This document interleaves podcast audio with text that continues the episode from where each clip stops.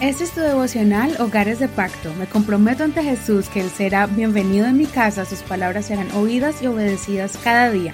Mi hogar le pertenece a Él. Agosto 31, Mártires Consolados. Apocalipsis capítulo 6, verso 9 al 17.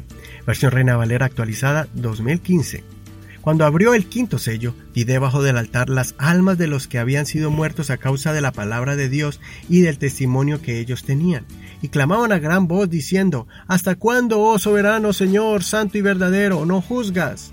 Y venga nuestra sangre sobre los que moran en la tierra y a cada uno de ellos le fue dado un vestido blanco, y se les dijo que descansaran todavía un poco de tiempo, hasta que se completase el número de sus consiervos y sus hermanos que también habían de ser muertos como ellos.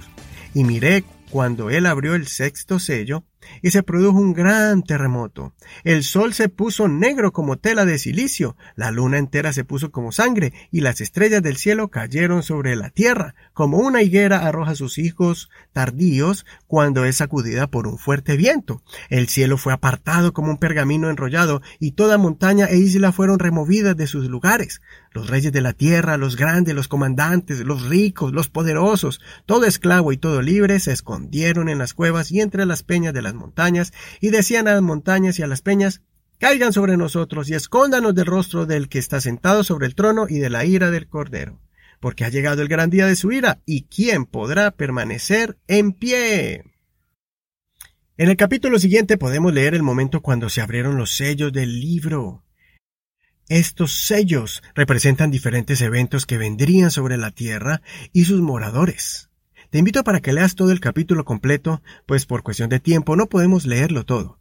Sin embargo, quiero que notemos los últimos versos donde en el quinto sello se mira un grupo de personas que al parecer son mártires que perdieron sus vidas por causa de ser seguidores de Jesucristo.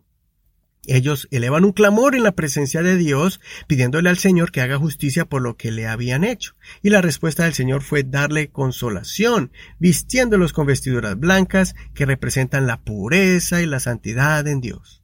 Ellos habían sido dignos de estar en la presencia del Señor por su valiosa fe que tuvo que pasar por la prueba del martirio. Lo hermoso de este pasaje bíblico es que el Señor les explica que tengan paciencia porque el grupo de mártires iba a crecer. Por el momento se les permitió estar en un lugar donde iban a descansar hasta que llegara el día del justo juicio al mundo.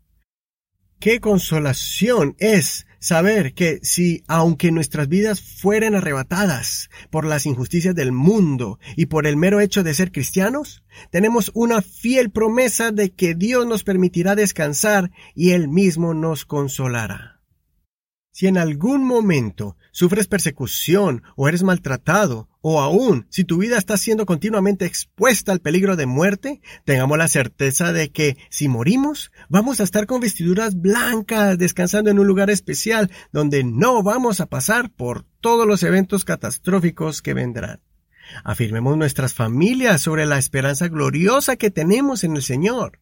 Reúne a tu familia para hacer un devocional donde puedan tocar este tema sobre la persecución y el martirio de los que ya han sufrido por causa del Evangelio. ¿Y cuál sería nuestra posición si tuviéramos que pasar por allí? Estudien esta porción de la Biblia donde se ve cómo Dios consuela a aquellos que no negaron el nombre de Jesús. Recordemos las palabras del Señor Jesucristo.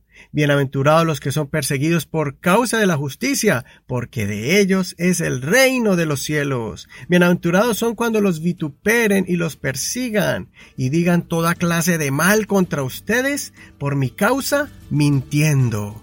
Gócense y alégrense, porque su recompensa es grande en los cielos, pues así persiguieron a los profetas que fueron antes de ustedes. Mateo 5 del 10 al 12, versión Reina Valera actualizada.